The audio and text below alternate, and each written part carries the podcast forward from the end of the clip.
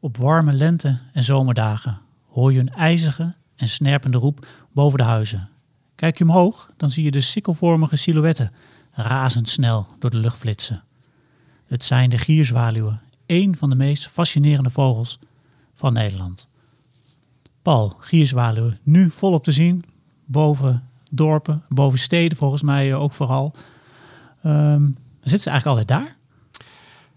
Ja, ze broeden eh, in een, zeg maar, eh, gebouwen die, met gaten. En dakpannen bijvoorbeeld die los liggen, daar kruipen ze dan tussen. Dus dan denk je al gauw aan oude wijken, jaren 70 wijken rond die tijd of daarvoor. Dat zijn huizen die, waar nog wel eens een, een gaatje in zit aan de zijkant. Of, en dan moeten we tegenwoordig allemaal dicht plamuren. Maar Gierzwaluwen zijn eh, gek op juist op die, die, eh, die, die hoekjes en gaten waar ze dan eh, tussen kunnen kruipen. En daar maken ze dan hun nest.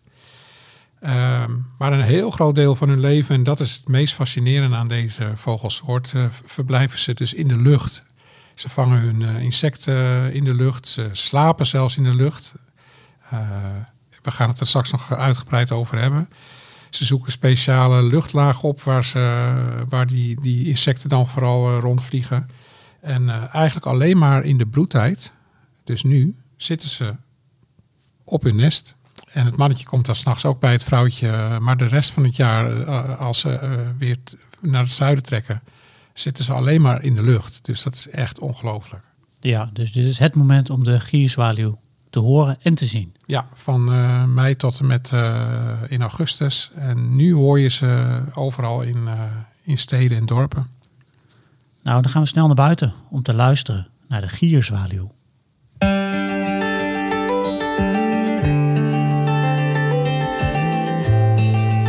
Roots presenteert Notenkrakers. De vogels fluiten buiten, wil je weten wie ze zijn? Kom en luister naar Notenkrakers. Welkom bij de podcast Notenkrakers. Mijn naam is Daniel Mulder en in deze podcast van juni 2022 alweer neem ik je mee in de wereld van de chilpende, zingende, piepende en kwakende vogels. En tijdens deze reis door de wereld van de vogelgeluiden is ook altijd weer Roots-redacteur en collega Paul Beur aanwezig. En die weet bijna alles over vogels, dus ik ga hem ook gelijk weer een, uh, weer een vraag stellen. Uh, Paul, we hadden het heel even over uh, de gierzwaluw. Die duikt nu op in Nederland, meestal rond, rond mei. Waar komen ze eigenlijk vandaan? Nou, gierzwaluwen zijn lange afstandstrekkers. die vliegen helemaal naar Afrika, waar ze dan de hele herfst en winter en een deel van het voorjaar doorbrengen. En dan moet je denken aan uh, Mali, Congo, uh, dat soort landen. Uh, en voor heel veel vogelaars is de tjiftjaf altijd de eerste vogel waar ze naar uitkijken in, in het voorjaar. En de gierzwaluw is altijd een van de laatste waar ze, waar ze heel erg naar uitkijken. En ook elke vogelaar houdt elk jaar bij uh, wanneer hij die uh, gierzwaluw voor het eerst boven zijn huis heeft. Of uh, soms al bijvoorbeeld boven de duinen. Ik had ze bijvoorbeeld laatste week van april al boven de duinen. Maar ze waren dit jaar heel laat bij de broedplaats. Pas eigenlijk in de loop van de eerste week van mei. Terwijl het de afgelopen jaren juist vaak vroeger was. Al de derde week van april zelfs. Maar door die hele lange aanhoudende noordenwind werden ze gewoon tegengehouden letterlijk. Ze, komen gewoon dan vanuit uh, Afrika. Mannetje en vrouwtje uh, verblijven in die maanden los van elkaar uh, daar. En in het, nu, in mei, komen ze weer bij elkaar. Eigenlijk zijn uh, gierzwaluwen hun leven lang een paar. En pas als één wegvalt op de een of andere manier, neemt zo'n jonge vogel het over. Dat is ook iets heel bijzonders aan de gierzwaluw dat uh, jonge vogels doen er soms wel uh, drie tot vier jaar over voordat ze voor het eerst pas tot broeden uh, gaan, overgaan. Um, dat kan dus eigenlijk alleen maar als zo'n een van de oude vogels wegvalt. En daardoor, uh, ja, het is heel moeilijk te onderzoeken, maar daardoor zeggen wetenschappers dat het meestal uh, tweede, derde of pas het vierde jaar is dat ze zo'n nest dan uh, gaan innemen. Maar, maar, ze vliegen dan mee met hun ouders naar Nederland vanuit Afrika. Ja. En, en, dan vliegen ze hier maar gewoon een beetje rondjes eten wat en dan gaan ze weer naar Afrika. Klopt. Het is echt heel bizar. Maar die, eh, zo'n vogel vliegt dus gewoon in elk geval één jaar mee met de oude vogels. En houdt, ziet dan een beetje de omgeving, kan alles verkennen. Vliegt dan weer helemaal terug naar Afrika. En hij vliegt dan dus non-stop. Dus vanaf het moment dat hij ooit uit zijn nest is weggevlogen, vliegt hij dus soms wel vier jaar achter elkaar rond, zonder ook maar één keer de grond te raken. Dan zit hij niet even op een dakrand, op een takje. Nee. Vier jaar lang in de lucht. Vier jaar lang in de lucht. Ze slapen zelfs in de lucht. Eh, ze doen eigenlijk alles in de lucht. Het is eh, een van de meest bizarre vogelfamilies ter wereld. Maar, eh, en dat vliegt dan gewoon boven je, boven je dorp. Besef het nog maar eens. Spectaculair, toch? Absoluut. Voor wij verder gaan praten over deze, over deze wonderlijke vogel, gaan we eerst bellen met Timo Roeken. Die werkt bij Vogelbescherming Nederland. En hij vertelt ons altijd wat er allemaal de laatste weken is gebeurd op vogelgebied. Dus we gaan eens even, eens even horen wat hij te vertellen heeft. In Vogelvlucht. Timo, goeiedag. Goedendag, heren. Fijn dat je weer aanschuift bij onze podcast Notenkrakers. Ja, jij- het genoegen is geheel aan mij. Nou, dat, dat is fijn om te horen. Jij eh, houdt voor ons altijd scherp in de gaten wat er allemaal gebeurt eh, op vogelgebied. En eh, nou, daar vertel je dan uiteraard eh, wat over in deze podcast. Ehm, wat is er allemaal gebeurd? Heb je een, eh, een mooie soort voor ons eruit gevist? Ja, ik heb eh, twee mooie soorten vandaag eh, eruit gevist. De eerste is heel groot en de andere is relatief klein. Met welke wil je beginnen, Daniel? Ik wil graag met klein beginnen. Oké, nou dan doen we dat goed. Dan begin ik met de withalsvliegenvanger. Ehm, ken jij een van onze vliegenvangers, Daniel? Nee, Timo, ik beken. Nou ja, eh, nou, nou, nou, eigenlijk niet. Niet echt. Een beetje. Ja, de bonte vliegenvanger? Ja, nee, heb je vast ja, ja, ja, ja, ja, grauw- en grauwe vliegenvanger. ja. Ja, die, die ken je allebei, denk ik. Ik denk dat je Mhm. ze misschien ook wel allebei al een keer hebt gezien. Eh, ja, misschien wel. Ik denk het wel. Bonte, Bonte kan me haast niet voorstellen als je hier in het oosten van het land bent geweest, dat je die hebt gemist in de zomer. Eh bonte vliegenvanger is natuurlijk een hele algemene vogel, eh, vooral in het, eh, in het oosten van het land. In het westen is die wat schaarser. Ehm, eh, heel kenmerkend geluidje. Eh, en er is er één die lijkt daar best wel veel op. En dat is dus de withalsvliegenvanger. Dus die lijkt heel veel op de bonte vliegenvanger. En alleen loopt het wit, zeg maar, wat op de keel zit, dat loopt helemaal door achter in de nek. Eh, vandaar ook de naam. En het is, eh, ik vind het wel een prachtig vogeltje. Vooral ook omdat ze wat, de, de bonte vliegenvangers die we hier in Nederland hebben, die zijn veelal wat bruiner. Ehm, eh, en die witte, withalsvliegenvangers die zijn net zoals de bonte vliegenvangers in, het, eh, in Scandinavië wat zwarter. Dus ik, vind- ja, ik vind het altijd wel een hele toffe vogel. Oké, maar, maar waarom wil je het daar eh, nu over hebben? Waarom, eh, waarom deze? Ja, dat is een reden natuurlijk. Eh, er is er een gezien. Eh, die zit al een tijdje in Limburg. Ehm, en dat zag ik eh, op waarneming.nl, want ik ben niet zelf helemaal naar Limburg gereden om deze vogel te zien. Paul, ben jij er nog naartoe geweest? Nee, nee, nee, ook niet. Waarom niet? Limburg is voor jou ook te ver, eh, denk ik. Ja, het is wel een heel eind. Ja, Ja. ja. Maar is die dan, ik bedoel, eh, soms spring, ga jij toch, ah, is het niet bijzonder genoeg? Jawel, ik heb hem nog niet in Nederland zelfs. Dus, je, eh, laat hem gewoon, je laat hem gewoon vliegen. Ja, ja. Oh. hij komt ooit wel een keer wat dichterbij, hoop ik. Oké, Ik hoop nog heel lang te leven, dus dan eh, komt hij vanzelf dichterbij. maar, eh, te, te ver weg dus, eh, Timo. Eh, Limburg, helemaal. En, ja, eh, het is, wel een eindje, het is echt wel een eindje karren hoor. De vogel Ja. wordt wel goed bezocht, eh, zie ik. Het is altijd wel een hele populaire vogel, ook omdat vaak zijn ze wel fotogeniek en het, eh, eh, eh, eh, je kunt ook met, enig gemak vaak een geluidsopname maken. Eh, dus vandaar dat mensen het vaak wel interessant vinden. En ja, het is gewoon een heel gaaf vogeltje met zo'n grote witte voorhoofdvlek.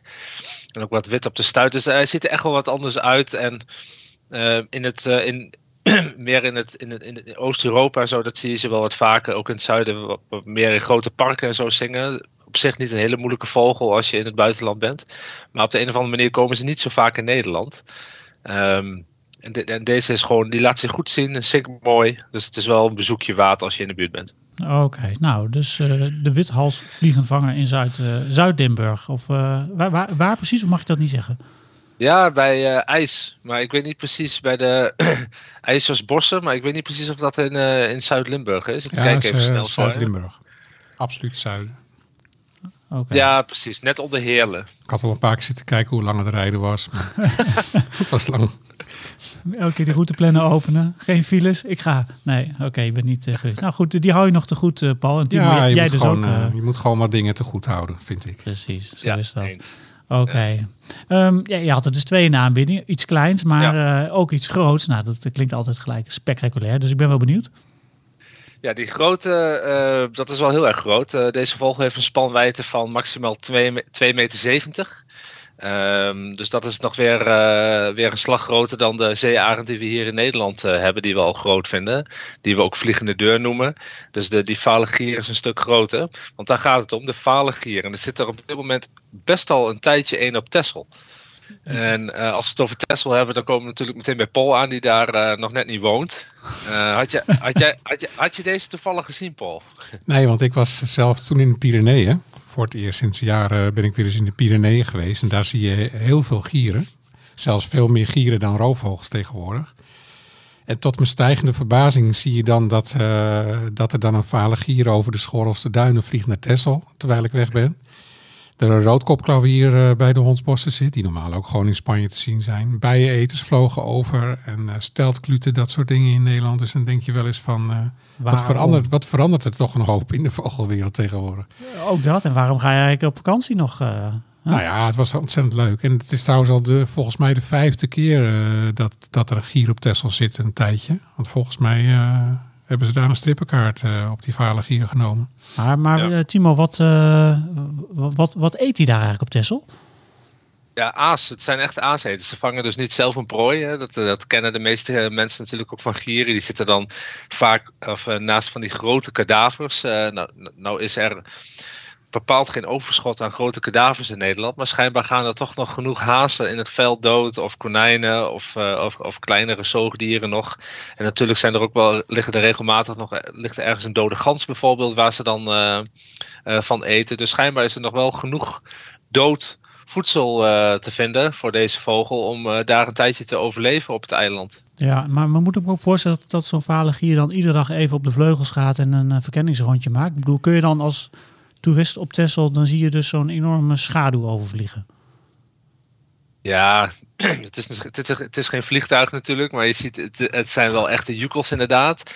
En eh, zeker als het wat warmer is, dan kost het zo'n vogel. ehm, ze nemen vaak zo'n aanloopje en dan, dan, eh, dan, dan stijgen ze zeg maar op. En dan, maar als ze één keer in de lucht zitten, dan kost zo'n vogel dat heel weinig energie als er genoeg eh, thermiek is. Als er genoeg warmte ook uit, uit het land komt. Ja, dan is zo'n eiland echt bijzonder klein voor zo'n gier. En ze hebben hele scherpe ogen en een scherpe geur.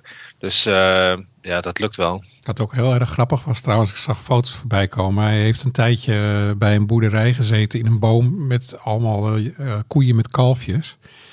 En af en toe landde die dan eh, zeg maar op dat veld en werd hij weggejaagd door die, eh, door die koeien. Er ik, zijn ja. echt hilarische foto's van gemaakt. Oké, Echt heel grappig. Nice. Ja, ja het is echt een, eh, echt een hele, hele gave vogel die dus voornamelijk in, eh, ja, die, die echt in Zuid-Europa zit. Ja. En af en toe dus eh, op Texel, begrijp ik. Ja, Oké, dat is spectaculair. Maar wat minstens zo spectaculair is, is volgens mij de gierzwaluw. De soort waar we het in deze podcast even over hebben. En Paul riep in de wandelgangen even van... Er zijn wel duizend weetjes over te vertellen. Ehm, Ja. Volgens mij klopt dat. Maar Timo, wat fascineert jou aan de gierzwaluw? Ik ga er even vanuit dat jij hem fascinerend vindt. Of misschien eh, of, of klopt dat niet? ja, ik vind dit is echt wel een van mijn favoriete vogels. eh, die in eh, Nederland vertoeft. Helaas, dat hebben jullie volgens mij ook al over gehad. Maar helaas is die hier maar iets van 100 dagen of zo. Maar ik vind het, eh, ja, er zit gewoon zo'n zo'n waanzinnig mooi verhaal achter deze vogel. En ehm, ja, ook in mijn werk natuurlijk met vogelbescherming ben ik eigenlijk dagelijks bezig met eh gierzwaluw. Omdat we voor een enorme woningopgave staan. Eh moeten zoveel woningen worden bijgebouwd. En eh, daarom is het gewoon heel erg belangrijk om dat soort natuurinclusieve maatregelen, zoals nestelste of, eh, neststenen en zo, dat we dat ja, eigenlijk wettelijk verplicht maken in, eh, in, in nieuwbouwstraten, zodat, er, eh, zodat daar rekening mee wordt gehouden.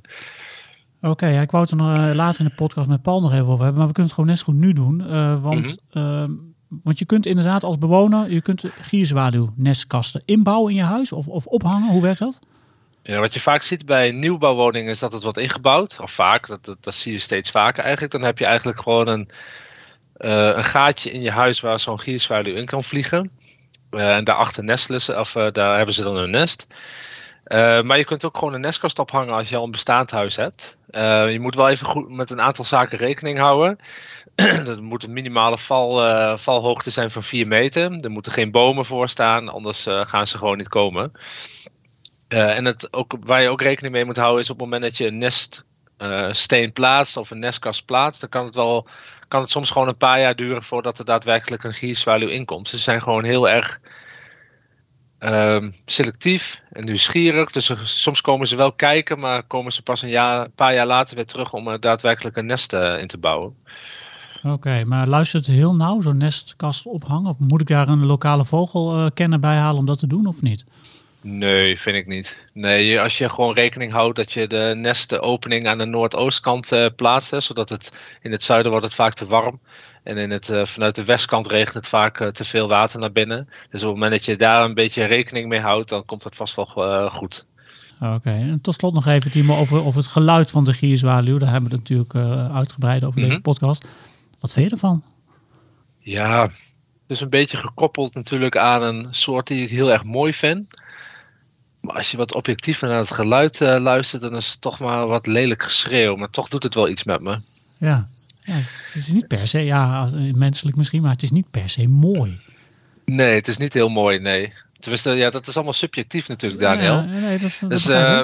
Eh, maar ik, ik, ik heb het ook als ik eh, bijvoorbeeld met mensen bezig eh, ben die eigenlijk niet zoveel eh met vogels hebben. Als ik bijvoorbeeld ook met ehm, vastgoedontwikkelaars in gesprek ben eh, met mijn werk.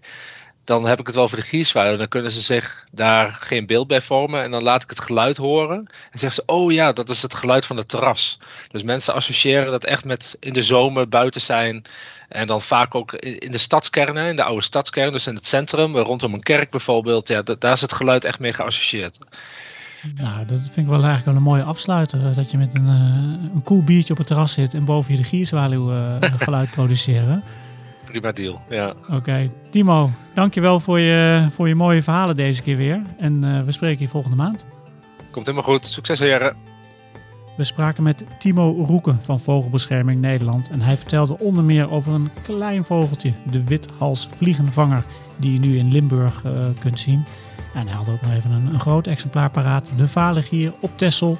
En eh, dus wil je deze vogels zien, dan moet je even het land eh, door van, eh, van Texel naar Limburg. Maar dan, dan heb je ook wat. De mooie vogelgeluiden die hoort in noodkrakers, die komen van de app Bird Sounds Europe. Henk Meeuwse, die ook voor het Vogelmagazine schrijft over vogelgeluiden, heeft veel van die geluiden voor de app opgenomen. En achter deze geluidsopnames schuilen mooie verhalen. En daarom heb ik deze keer met Henk afgesproken, wel op de Veluwe, maar op een andere plek, bij het Gelderse buurschap 3 deze keer, om te luisteren naar zijn verhaal achter het geluid van de gierzwaluw.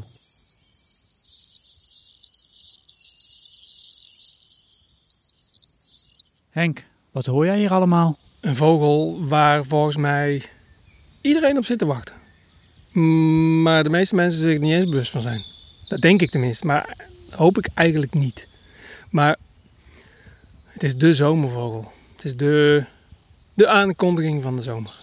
Voor mij en voor heel veel mensen, denk ik. Maar je zegt eh, een vogel waar niet iedereen op zit te wachten. Wat bedoel je daarmee? Dat, het, is zoiets als ehm, als er geen zout zit in je brood, dan denk ik dat heel veel mensen zoiets proeven van eh, eh, dat klopt iets niet. Maar dat ze niet weten dat het het zout is wat het brood die smaak heeft. En ik vind dat de gierzwaluw, die geeft de zomer zijn, ehm, zijn kleur. Want boel, gierzwaluw, eind april de vroegste. Eh, nou ja, dit jaar was het wat, eh, eh, wat, wat later. Ehm, dus ze komen vrij laat. Dan zijn veel vogels die zijn al misschien al rustiger met de zang, met de jongen aan het voeren. De zomer wordt op sommige vlakken al wat stiller. En die gierzwaluw die geeft ja, de zomer echt, dat is een, echt een zomertint. En ik denk als, die er niet, als je die niet zou horen, misschien net als met het zout, dat hoop ik tenminste, dat er mensen zoiets hebben van... Zeker, want ja, de gierzwaluw, zeker ook omdat het een stadsvogel is, dus heel veel mensen kunnen de gier- gierzwaluw gewoon horen. Dat je die misschien dan, dat hoop ik, dat ze die toch gaan missen. Maar dat weet ik niet. Ik denk, daar kun je niet omheen, zou je zeggen. Om de gierzwaluw kun je niet heen. Als ik in de stad loop en ik hoor, eh, ik hoor gierzwaluw, en ze zit ook bij mij boven mijn huis. Ik zag ze dit jaar op, eh, op 4 mei voor het eerst. ik heb niet altijd de indruk dat mensen massaal omhoog kijken. Nee, nou ja, dat is wat ik wil zeggen. Maar ik hoop toch dat ze. Het kan toch niet anders zijn dan dat je merkt dat er iets veranderd is in je omgeving. Het is zo'n aanwezig geluid. Ook al is het hoog in de lucht, het is zo hoog frequent, het is zo goed hoorbaar.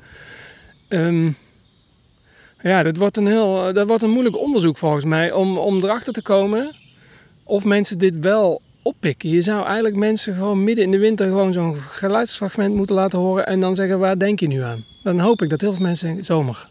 Zonder te weten dat het de gierzwaluw is.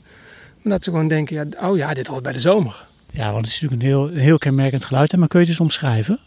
Ja, eigenlijk het woord gier, ja, ik kom van een boerderij. Gier is op een boerderij dan ook nog iets anders. Maar, dus dat is het eerste waar ik bijna aan denk. Maar ja, gieren, ja, dat krijsen volgens mij is dat eh, gewoon het gieren, lachen, gieren, brullen. Ehm, nou ja, in dit geval is het, is het dat gieren zo kenmerkend, dat hoge, schelle, krijsende geluid. En ook nog soms met een hele groep. Ehm, het is heel hoog. Het is, ja, het is niet per se mooi, maar het is, een kenmerkendheid van de zomer die het, eh, die het mooi maakt. En ik heb ooit een een mail gehad van iemand die zei ja, je hebt een, eh, een app. Ik weet niet of de app dat al was of iets met een cd en er staan gierzwalen op. Maar hij vond het te kort door de bocht, want er zat veel meer nuance in. En ik, ik ben ook eens wat beter gaan luisteren naar die gierzwalen. Het is, het is op zich allemaal wel gekrijs. Maar is, de ene keer rolt het wat meer, de ene keer is het wat lager. Als je bijvoorbeeld twee individuen achter elkaar aan ziet vliegen, dan kun je ook verschillende geluiden horen. Ik heb een keer, ja, kwam ik achter in Zwitserland, hoger in de, in de bergen, in, wat was het, Alp. Had ik de gelegenheid om, om eh, hier heb je vaak eh, hoge gebouwen of een kerk of weet ik wat. Er was een vrij laag houten gebouw, er zaten meerdere eh, nestopeningen. En dan kwamen de gierzwaluwen langs vliegen. Denk ik dan de mannetjes, maar hoe dat precies is, weet ik niet. En dan kwam er een reactie vanuit het nest. En denk ik, oh ja, ja, logisch eigenlijk. Ik ken gierzwaluwen alleen maar, ja, nou ja, hoog in de lucht, krijsen. Ehm, of wat ik een keer heb opgenomen in de buurt van Bargeveen, rond een oude pastorie. En op een gegeven moment dan, s ochtends vroeg of s avonds, dan gaan die gierzwaluwen zo een hele groep, 7, 8, 9, 10, achter elkaar aan krijsend rond het gebouw. En dat leuk als je dat niet met een parabool opneemt, maar met twee rondom gevoelige microfoons. Dan hoor je ze de ene kant op verdwijnen, dan versterft het geluid een beetje uit. Dan zijn ze achter de pastorie, hoor je ze bijna niet. En ineens komen ze langs het andere hoekje weer eraan. En het gaat maar door, de rondjes vliegen. Dat kende ik. Maar gewoon, eh, en ik heb het laatst ook nog een keer gehoord, eh, omdat ik, ja, je raakt er meer op gespitst. Dat echt, er komt een partner die vliegt langs, die roept een keer en die krijgt antwoord vanuit het, eh, vanuit het nest. Dus dat gieren wat ze in de lucht doen, dat doen ze dus eigenlijk om contact met elkaar te onderhouden. Ja, daar gaat het bij veel vogels natuurlijk om. Maar ik weet niet of gierzwalen... Kijk, bij zangvogels... Kijk, heel veel vogels hebben zang, maar ook contactroep, alarmroep, bedelroep van de jongen, bedelroep van het vrouwtje. Er is van alles. En in, in die gierzwaluwenroep of zang, wat ik net zei, er zit veel nuance in, zitten verschillen in. Ik denk dat, nou ja, dat is misschien een vraag aan Paul, maar ja, een beetje raar voor een geluidenman. Ik denk ik, ja, ik zou het moeten wezen, weten. Ik heb het al vaker gezegd, ik lees geen boeken. dus ik, ik geniet van het buiten zijn. En ik vraag me dat dan wel af, inderdaad. Zit daar een, een, een zangcomponent in, waarmee de mannetjes onderling ook nog iets uitwisselen van... hé, hey, eh, kijk, ik ben, de, ik ben de sterke jongen, een vrouwtje is voor mij, het nest is voor mij. Zit daar een zangcomponent in? Zit daar eh, een verleidingscomponent in eh, richting het vrouwtje? Zit daar een, een afwerende, aantrekkende? Er moet veel meer nuance in zitten dan dat wij kunnen onderscheiden. Dat ligt natuurlijk voor ons wel hoog in het eh, frequentiebereik. Dus voor, ja, ik denk misschien zelfs dat ouderen die wat probleem krijgen met gehoor, misschien de gierzwaluw op een gegeven moment ook niet meer horen. Dus ik denk dat het voor ons nogal hoogfrequent geluid is om de nuances er precies in te horen. Maar er zit in ieder geval veel meer nuance in. Dus is eh, voor mij, ik doe het al vaker geloof ik bij deze podcast, een uitnodiging aan mensen van, nou ja, luister er eens goed naar die gierzwaluw. Kijk eens welke verschillen je erin kunt horen. Want er is meer in te horen dan wij geneigd zijn om te doen.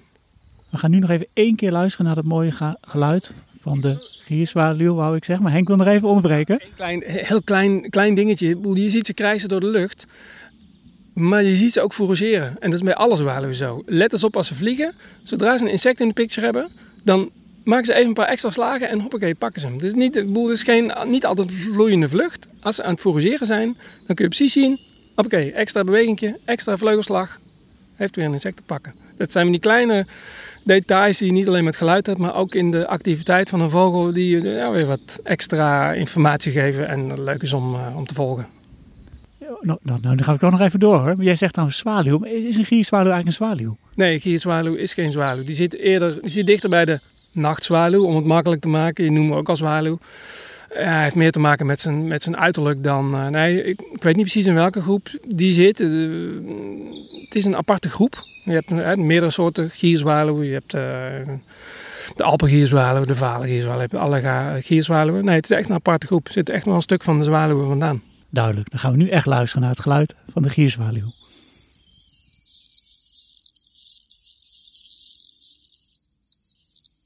Paul, zoals je net eh, kon horen, Henk heeft ook nog een, eh, een vraag voor je. Zoals wel vaker als ik hem in het veld spreek, dat hij dan zegt van... eh, misschien weet Paul daar een antwoord op. En dat ging er even over dat, dat gierende geluid dat ze maken. Of Henk vroeg zich af, zit daar, zit daar meer in? Zit daar misschien zang in, verleiding? De vraag is eigenlijk, waarom, waarom doen ze het eigenlijk? Ja, ik zou tegen Henk willen zeggen, ga eens even lekker een tijdje in de tuin zitten met je apparaat. Want eh, dat moet hij toch kunnen horen als. Hij- hij- nou, hij- Nee hoor, hij eh, even alle gekheid op een stokje. Oeh. Dat, eh, er is heel veel, heel veel inderdaad niet bekend over het geluid van de gierzwaluw. En wat ik zelf ook nooit beseft heb, want ik heb me natuurlijk ook eens even in verdiept. En ik ben van de week ook eens een tijdje wat langer in de tuin gaan zitten. Om eens te luisteren of ze verschillende geluiden maken. Maar het grappige is dat ze eigenlijk alleen maar die, eh, dat geluid maken in de, in de broedtijd. Het is eigenlijk maar een heel klein deel van het jaar. Dus, dus niet in Afrika, waar ze de hele winter overwinteren. Daar wordt dus nooit een geluid gehoord, wat ik begrepen heb.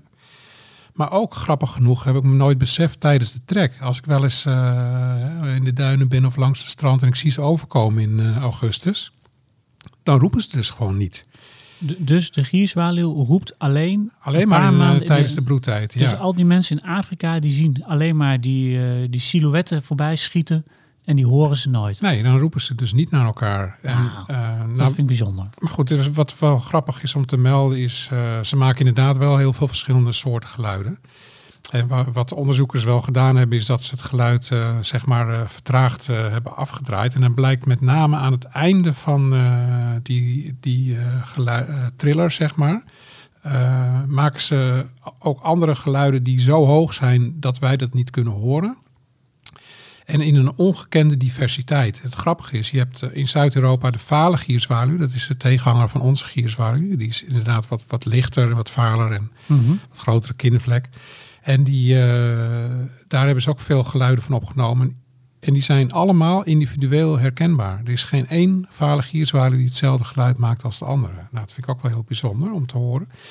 Maar wat, wat bijvoorbeeld eh, grappig is, is dat gierzwaluwen dus in de lucht wel eens paren. Dan vliegen ze heel erg eh, snel achter elkaar aan. En dan ze, paren ook wel gewoon in een, op het nest zelf, maar ook in de lucht. En dan kan je zelf ook horen dat ze een heel ander geluid maken. En het wordt omschreven door vogelaars als extatisch schreeuwen. Mhm. Maar dan maken ze echt een heel ander eh, geluid dan, eh, dan dat normaal als ze achter elkaar aanvliegen. Dus, dus eigenlijk zeg jij van, eh, of ja, dat zeg jij niet, maar dat zeg ik nu, van, je moet eigenlijk gewoon eens heel goed gaan luisteren. Nou, als je zelf een tijdje op ze gaat letten, dan, dan hoor je zelf ook wel andere geluiden. Maar heel veel is zeg maar voor ons niet, niet hoorbaar. Oh, oké. En eh, dat sch- schijnt dan zo hoog te zijn dat, dat, dat wij dat niet kunnen horen. Mhm. Maar je hoort bijvoorbeeld als ze eh, achter elkaar aanvliegen eh, heel snel, dan, dan, dan maken ze toch een wat, wat ander geluid dan dat ze hoog in de lucht bijvoorbeeld naar elkaar roepen. Dat, dat hoor je. Er zit echt wel verschil in. Oké, dus, En, dus- dus we horen lang niet alles. Dus eigenlijk nee. nog, mysterieuzer dan we eigenlijk al vonden. Ja, het is ook grappig dat ze maken ook kleine schreeuwtjes naar elkaar op het nest. Ze, ze houden ook hun verenkleed van elkaar eh, eh, schoon. Ja. En dan maken ze ook hele aparte kleine schreeuwtjes. En ook de jongen eh, maken een soort bedelschreeuwtjes, zoals ze dat noemen. Heel zacht geluid. Dus er zit echt ontzettend veel diversiteit in. Waar ik ook nog even wat meer over wil weten, die gierzwaluwen, die zien we natuurlijk in de lucht. zijn snelle vliegers. Je kunt ze in de verre kijken. Ik heb ze ook boven mijn huis zitten. Ja, Ze zijn wel te volgen, maar je ziet eigenlijk niks behalve een zwarte sikkel. Ja, klopt. Kun jij eens uitleggen waar, hoe een gierzwaluw eruit ziet als hij eventjes zou bevriezen in de lucht? Nou, het meest opvallende aan de gierzwaluw is de silhouet. Zeg maar hele lange, sikkelvormige vleugels. Dus ze lopen een beetje krom eh, naar, naar, ja, het zijn een beetje kromme en extreem lange vleugels. Tot, eh, tot wel eh, spanwijdte tot wel bijna 50 centimeter. Dus dat voor een vogel die maar 17 centimeter is, is dat extreem lang. Wat ook opvalt is dat ze hele, eigenlijk een relatief korte staart hebben. En eh, dat kan je niet zien, maar ze hebben he- zeer korte pootjes. Kunnen eigenlijk nauwelijks lopen. Ze kunnen zich wel, er zitten wel langere nagels aan. Ze kunnen zich zeg maar tegen een muur eh, vastzetten en dan in dat, die nestkom klimmen. Dus ze hebben wel hele sterke nagels, sterke poten, maar heel erg kort. Ja, want voor ze dus eh, v- voor ze gaan uitkomen en, en gaan vliegen, ze moeten natuurlijk eerst even gaan broeden in Nederland. Dat doen ze dus zo'n beetje mei, juni. Ja, mei en juni. En eh, valt daar nog iets over te zeggen? Ze Nou, ze leggen, tien eieren, eh, één ei. Wat ze leggen eh, meestal twee, meestal twee eieren, soms drie. En zelden vier. Het hangt eigenlijk af eh, of de zomer koel is of eh, juist warm. Als er een warme zomer is, leggen ze meer eieren. Dan is er ook meer voedsel voor ze te krijgen in de lucht. Mhm. En eh, soms broeden ze op plekken waar, eh, waar meerdere gaten in een gebouw zitten, broeden ze ook wel vlak bij elkaar. Dus dan, eh, dan zou je zelfs een beetje van een koloniebroeder kunnen spreken. Maar over het algemeen zijn het solitaire broeders. En ja, dus ze broeden ongeveer 22 dagen, zeg maar drie weken op, een, op het ei. En dan na een week of drie vliegen de jongen uit. En die gaan dan meteen eigenlijk linea recta richting eh, Afrika. Maar het is dus eh, springen vanuit het nest en eh, vliegen. Nou, maar. dat is het meest bizarre van het leven van een jonge gierzwaluw. Daarom zei Timo net al dat je zo'n nestkast op minimaal 4 meter hoogte op moet hangen. Zo'n jonge gierzwaluw heeft dus, nou ja, 1, 2, 3 seconden de tijd om te leren vliegen. Ja. Op het moment dat hij zich uit het gat laat vallen, ja, het, het moment dat hij valt, moet hij vliegen. Want als hij eh, niet vliegt, dan valt hij op de grond en is hij hopeloos. eh, want met die korte pootjes komt hij ook niet meer omhoog. Mhm. Ook wel, mocht je ooit een gierzwaluw op de grond vinden. De enige manier om hem weer eh, in de lucht te helpen is hem letterlijk omhoog te gooien. Ik heb het zelf een keer meegemaakt. Ik liep vroeger, toen ik een klein jongetje was, de krant. En toen vond ik ook een keer een gierzwaluw zomaar meer op straat. Dat had ik wel eens van iemand gehoord. Dan moet je hem dus heel hoog omhoog gooien. Nou ja, gooi maar eens een, een vogel die je vindt zomaar in de lucht. Maar dat moet je dus doen. En ook dan heeft hij weer een paar seconden de tijd om weg te vliegen. En zo niet, dan, eh, ja, dan kan hij niet shaken in zijn leven. Wat je ook altijd doet eh, voor de podcast, je verzamelt eh, leuke vogelweetjes. En dit keer is dat natuurlijk over de gierzwaluw. Heb je nog wat, eh, nou ja, heb je wat kunnen vinden? Dat, is, eh, dat, dat weten we eigenlijk al, want dat had je al een beetje verklapt in de wandelgangen. Dat er heel veel het is. is. Echt, het is echt ongelooflijk. Wat, het is een van de meest bijzondere vogels ter wereld en omstreken, eh, durf ik te zeggen. Nou, vuur er eens een paar op ons af. Nou ja, zo, je had het al over snelle vlieger. Raad eens hoe snel die kan vliegen in een duikvlucht. Slechtvalk is de snelste, inderdaad. Eh, 100 km per uur. 200 km per uur. Zo. En wat ook grappig is, eh gierzwaluwen, ja, als je al die insecten er binnen slikt, dan eh, krijg je natuurlijk wel dorst. Mhm. En hoe drinkt die? Hè? Nou, Ja, dat doen ze dus eh, laagvliegend over het water. En dan scheppen ze het letterlijk met een ondersnavel wat water van het oppervlak. Ja, tenzij het natuurlijk regent, dan kunnen ze natuurlijk gewoon waterdruppels binnen, binnen tikken. Mhm. Maar als het lang droog is, dan doen ze dat. En wat ook grappig is, is dat de gemiddelde leeftijd van een gierzwaluw is best wel lang. Minimaal, eh, gemiddeld minimaal zes jaar, wat voor een zangvogel echt eh, heel hoog is. Het heeft waarschijnlijk ook mee te maken dat hij gewoon eh, heel weinig vijanden heeft. De enige vogel die eigenlijk wel een gierzwaluw kan pakken is een, is een boomvalk.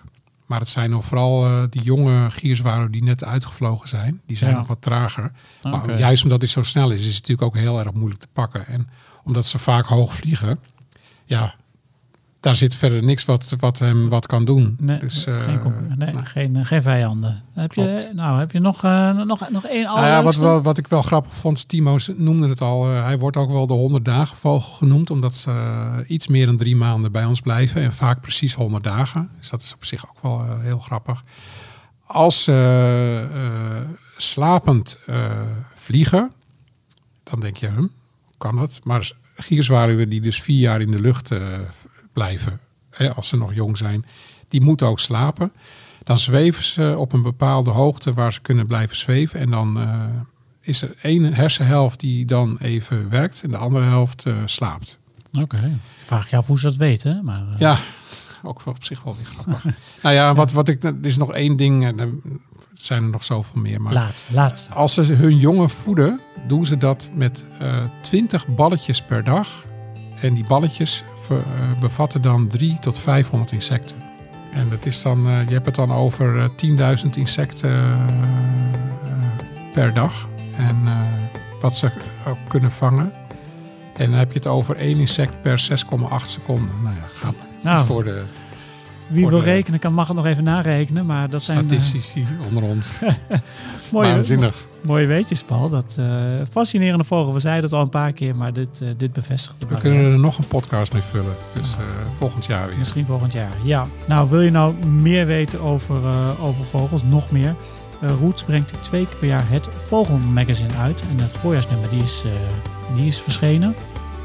En deze krijg je bij een jaarabonnement eh, als je Roots neemt. Maar je kunt hem ook gewoon eh, loskopen in de winkel, online. En dat kan via rootsmagazine.nl. Dan gaan we nu naar de vogelvraag. Want we krijgen wekelijks, dagelijks zelfs, eh, vragen binnen bij Roots over, over de natuur in Nederland. En er zitten ook allemaal vogelvragen tussen. Dus, eh, en dan pikken wij er eentje uit en die zoeken we dan keurig voor je uit. In deze rubriek stellen luisteraars vragen over vogels. Wat een vraag! Ja, Paul, mensen vragen zich van alles af. En eh, deze vraag is bijvoorbeeld ook wel weer fascinerend. Ik heb er nog nooit over nagedacht. Uit hoeveel takjes bestaat een eksternest? Ja, dat is een hele goede vraag, vind ik. Want het is een van de ja, misschien wel meest complexe nesten die je overal in de woonwijk gewoon kunnen zien liggen. Wij hebben een bioloog, Geert-Jan Roebers, die eh, heel veel eh, weetjes verzamelt van, eh, van dieren en vogels dus ook. En in het eh Vogelmagazine, wat dit voorjaar dus weer verschenen is, daar schrijft hij over eh, hoe, verschillende manieren vogels hun nesten maken. En waaronder dus ook de ekster. Ehm ekster maakt een nest, niet alleen een nest, maar ook zit er een dak op. En het grappige is dat hij dat in het voorjaar dan aan het afmaken is. Dan sleept hij heel veel takken daar naartoe. Maar ook mossen en eh, modder. En daarmee eh, eh, stukt hij het letterlijk eh, winddicht. En men heeft wel eens zo'n nest uit elkaar gehaald en geteld. En het bestaat uit minimaal 1500 takken en takjes. Je ziet aan de ekster dat het eh, op een gegeven moment kouder gaat worden. Dat er een koude golf aan komt, kan je altijd zien. Want die ekster voor voelt dat als geen ander. En die zie je dan opeens weer met takken eh, slepen en met allerlei spul. Omdat hij dan weer extra winddicht gaat maken en extra vol met eh, takjes. Zodat hij er warmpjes bij kan zitten. Nou, bijzonder. Ja. Bijzonder nest dus. En eh terechte, terechte vraag ook. Nou, mocht je nou ook een, een- vraag hebben, die kun je gewoon rustig aan, aan Roots stellen. Het handigste is via de mail en dat kan via info.rootsmagazine.nl Notenkrakers.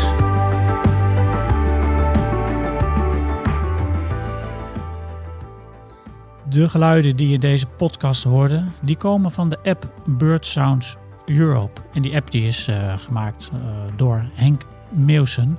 Fantastische app en eh echt, echt een aanrader. Nou, we hadden het net al even over het Vogelmagazine. Kun je geen genoeg krijgen van vogels? Dan is het Vogelmagazine misschien wel echt iets voor jou. Voorjaarsnummer nu verkrijgbaar in de winkel, maar ook online via rootsmagazine.nl. En je krijgt hem dus ook standaard bij een abonnement op Roots. Dus Abonneer op Roots en je krijgt het Vogelmagazine er helemaal voor niets. Nou ja, voor niets. Je krijgt hem in ieder geval erbij. Ehm, de nieuwe Roots van juni die is, eh, ligt nu ook eh, trouwens in de winkel. En we werken nu hard, as we speak, zit onze adjunct hoofdredacteur heel hard te op de laatste kommaatjes en dat soort dingen. Want het dubbelnummer die gaat eh, naar de drukker vandaag. En die is dan eh, vanaf eh, 23 juni, even uit het hoofd, 23 juni eh, is onze dubbeldikke zomernummer verkrijgbaar. Dan heb ik nog één allerlaatste mededeling. En dat is de verwijzing naar de volgende podcast die ik moet maken. De podcast eh, van augustus. Paul, en jij gaat altijd even vertellen waar die, eh, waar die over gaat. Hè? Ja, als we het over eh, ultieme zomergeluiden hebben, terrasjes en een biertje, dan eh, denk ik altijd ook aan de merel. Een van de mooiste geluiden die je in de zomer kan horen. En ook ooit verkozen tot het meest geliefde ja, zeg vogelgeluid van Nederland. Praat er rustig doorheen hoor.